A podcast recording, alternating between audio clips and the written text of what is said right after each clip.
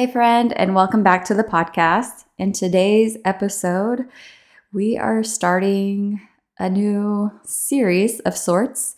Um, I'm planning to start by reading the book of John, um, which is a testimony about Jesus. And basically, I wanted to explain a little bit. So I'm recording this on Ash Wednesday, which is the first day of Lent. And Lent is basically a 40 day celebration or, you know, period of time where we're just seeking God more um, and using the season to like draw closer to Jesus. And it's basically 40 days leading up to Easter. It's every day excluding Sundays. Um, so some people fast during Lent. If you aren't aware what Lent is, some people fast uh, from like sweets so they can focus on God and have God comfort them instead of sweets. Or, you know, maybe they give up TV so that they can instead spend that time, you know, in prayer and reading the word. Um, but yeah, so just, you know, just a little quick highlight of what Lent is and what it's all about. You know, it's really about um, just focusing our attention on Jesus. And so for today's episode, I am going to read John, the book of John, chapter one. Um, I'm not sure how far I'll get, but we're just gonna, I'm just trying to let God lead and see what He wants to do. Basically, instead of fasting from something, I felt like God was leading me to podcast every day as my form of worship um, for Lent.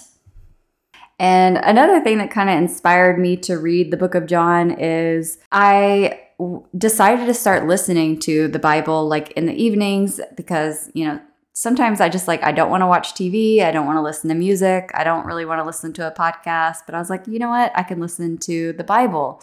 And so, and I, I do like read the Bible in the morning but the study I'm in right now is a lot in the Old Testament, but I really would like to read more about Jesus.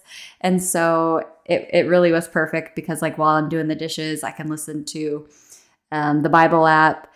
But the thing was, the guy who reads in the Bible app, you know, I'm, I'm grateful that there's an audio version, don't get me wrong, but it's just not that exciting. It's not that interesting. You know, I kind of wish there was someone else reading it. And so, anyways, I'm hoping that you'll enjoy this. Maybe you're on your way to work, maybe you're, you know, doing the dishes at home. Um, but hopefully, you can listen to this, me reading the book of John, and hopefully, that's going to be really good for you. And yeah, so I'm going to read and then I'll probably like pause and, you know, give some insight that I receive or that I have um, on what we're reading. And yeah, so let's just dive in. Um, I'll just say a quick prayer. I definitely already prayed before I uh, started recording today, but let me pray for you and I. Uh, Lord, thank you so much um, just for your goodness, for who you are, that you are the creator of the heavens and the earth, and still you are mindful of us. You still care so much about us. Um, Lord, I pray that you would help us hear what your word says. I pray you would open our eyes, um, open our hearts, uh, let us receive your truth um, in a new, fresh, um, insightful, uh, applicable um, way. Uh, Lord, I just, yeah, I just pray for everyone who's hearing um, my voice right now, that their Holy Spirit would uh, fill up in them, Lord, um, and that your Spirit would fill up in me as I read your truth, and um, just that you would provide us with insight. In Jesus' name I pray. Amen. Okay, so before I get started, I actually want to read a little bit about the book of John, just like what it is, you know, who wrote it, all that. So, um, I have like an application Bible. Um, it's called like the Life Application Bible, and I really love it. Um, but anyway, so it says that the purpose of this book is to prove conclusively that Jesus is the Son of God and that all who believe in him will have eternal life. The author is John the Apostle, son of Zebedee, brother of James, called a son of thunder, which I don't know what that means, but hopefully we will find out over the next 40 days. The original audience is new Christians and searching non Christians. It says the date it was written was probably 85 to 90 AD, which is interesting because I'm assuming that means that John was 85 or 90 when he wrote this, um, which is kind of cool to me. And then it says the setting, it was written after the destruction of Jerusalem in 70 AD and before John's exile to the island of Patmos. It says the key verses are Jesus performed many other signs in the presence of his disciples, which are not recorded in this book, but these are written that you may believe that Jesus is the Messiah, the Son of God, and that by believing you may have life in his name. All right, so let's get started with John 1, starting in verse 1. God became a human. In the beginning was the Word, and the Word was with God, and the Word was God. He was with God in the beginning. Through him, all things were made. Without him, nothing was made that had been made. In him was life, and that life was the light of all mankind. The light shines in the darkness, and the darkness has not overcome it. There was a man sent from God whose name was John. He came as a witness to testify concerning that light, so that through him all might believe. He himself was not the light, he came only as a witness to the light. The true light that gives light to everyone was coming into the world.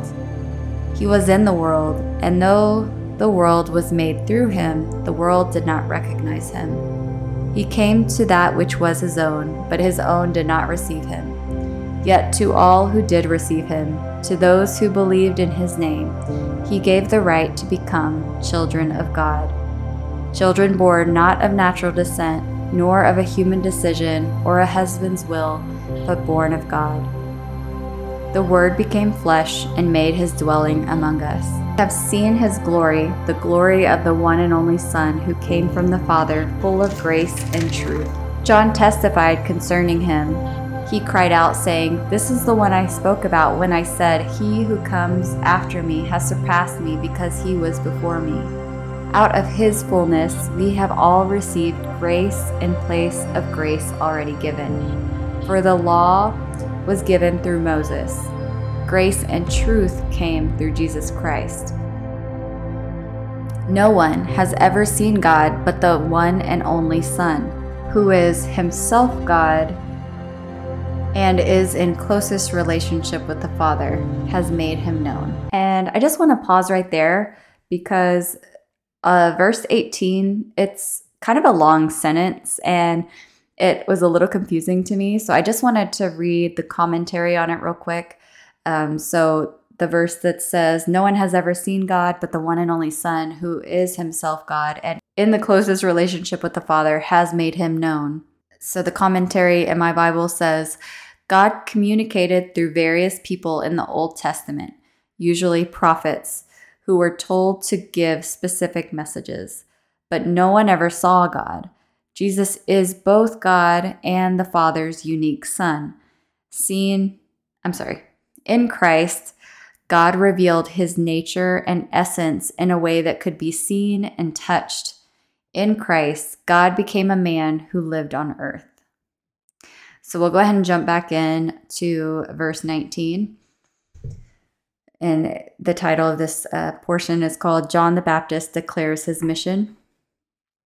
So it says, Now this was John's testimony when the Jewish leaders in Jerusalem sent priests and Levites to ask him who he was. He did not fail to confess, but confessed freely, I am not the Messiah. They asked him, Then who are you? Are you Elijah? He said, I am not. Are you the prophet? He answered, No. Finally, they said, Who are you? Give us an answer to take back to those who sent us. What do you say about yourself? John replied in the words of Isaiah the prophet I am the voice of the one calling in the wilderness. Make straight the way for the Lord. Now the Pharisees who had been sent questioned him Why then do you baptize if you are not the Messiah, nor Elijah, nor the prophet? I baptize with water, John replied, but among you stands one you do not know. He is the one who comes after me, the straps of whose sandals I am not worthy to untie. This all happened at Bethany on the other side of the Jordan where John was baptizing. John the Baptist proclaims Jesus as the Messiah, verse 29. The next day, John saw Jesus coming toward him and said, Look, the Lamb of God, who takes away the sin of the world. This is the one I meant when I said, A man who comes after me has surpassed me, because he was before me. I myself did not know him, but the reason I came baptizing with water was that he might be revealed to Israel. Then John gave this testimony I saw the Spirit come down from heaven as a dove and remain on him. And I myself did not know him, but the one who sent me to baptize with water told me, The man on whom you see the Spirit come down and remain is the one who will baptize with the Holy Spirit. I have seen and I testify that this is God's chosen one.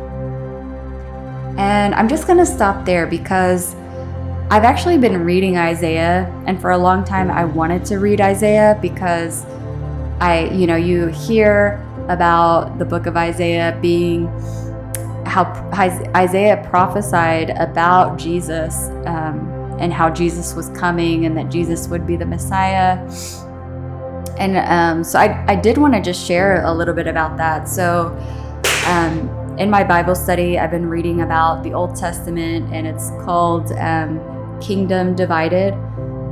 So, quick, I guess, history lesson for you. So, as you may know, you know, you hear God being called the God of Israel. So, you know, back in the day before Jesus, um, God had established his covenant with the, you know, Israelites. And basically, like after David had been king, um, he had a son, you know, named Solomon, and then during the reign of King Solomon, the Israel split into two, and so there was basically a larger kingdom called, you know, like or, or a larger larger plot of land. Um, I can't remember how many tribes exactly, but it was all these tribes, and that was kind that was like the kingdom of Israel.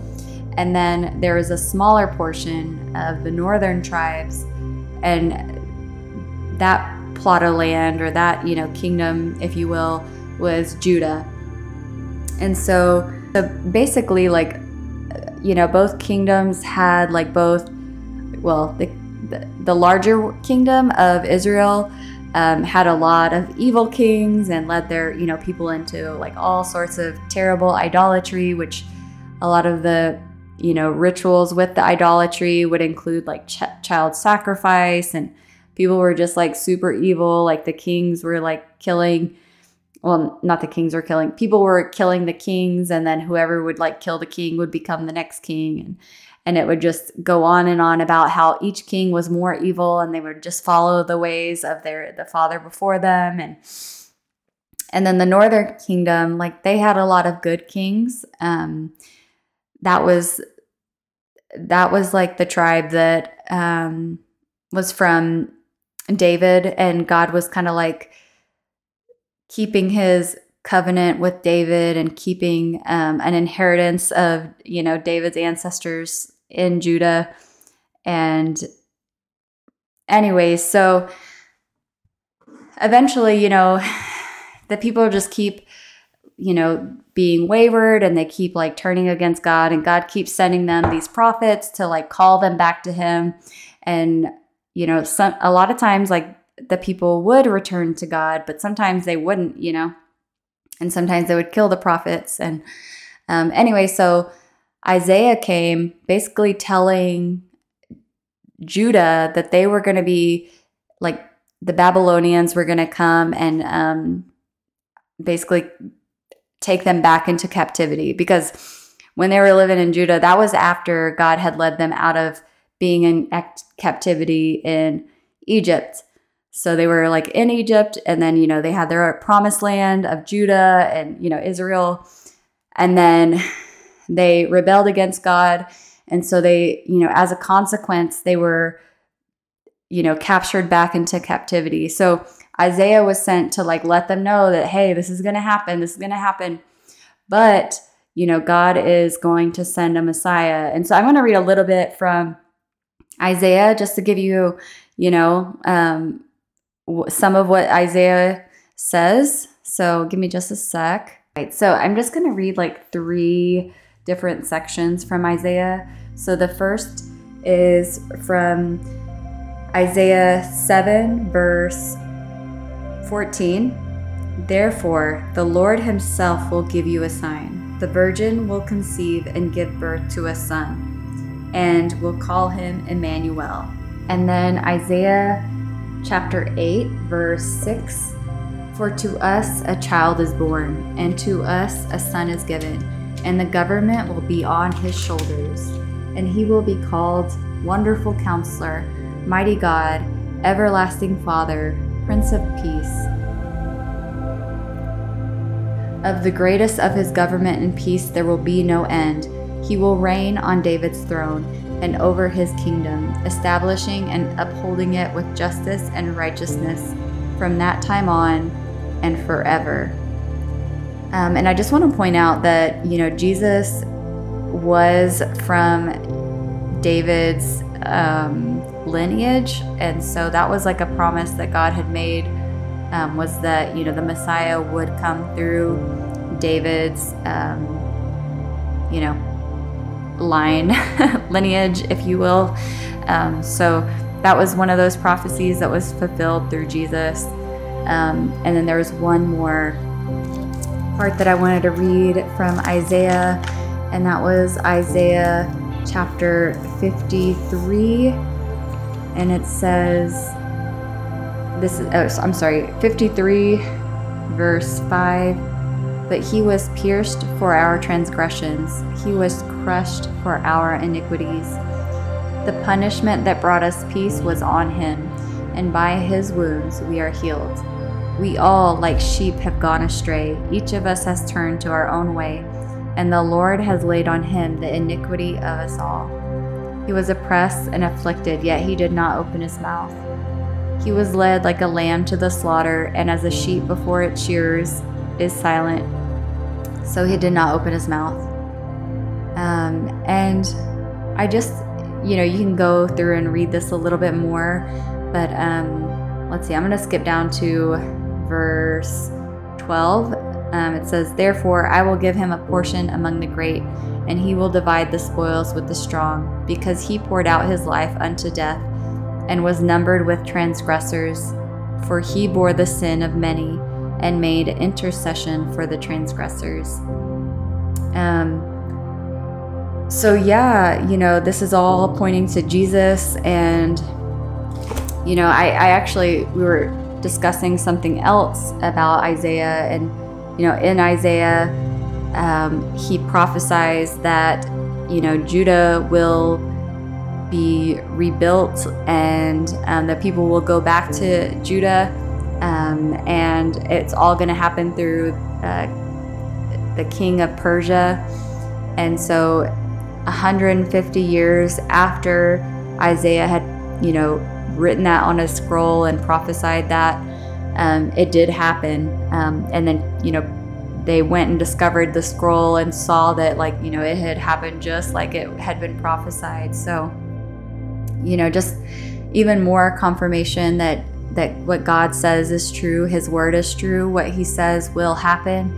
Um, and we, you know, know that because there's records of, you know, Jesus coming, you know, Him dying on the cross. Um, obviously, the book of John is going to take us through, and we're going to learn more about His life um, and what He said, and what we can learn, and how we can follow Him.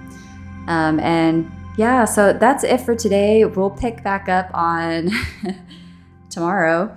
We'll pick up in John 1, verse 35.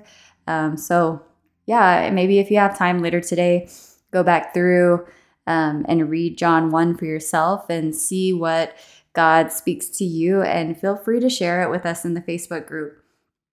And if this episode or this podcast is blessing you, definitely leave a review or shoot me a message on Instagram. And I'll talk to you guys next time. Have a great day.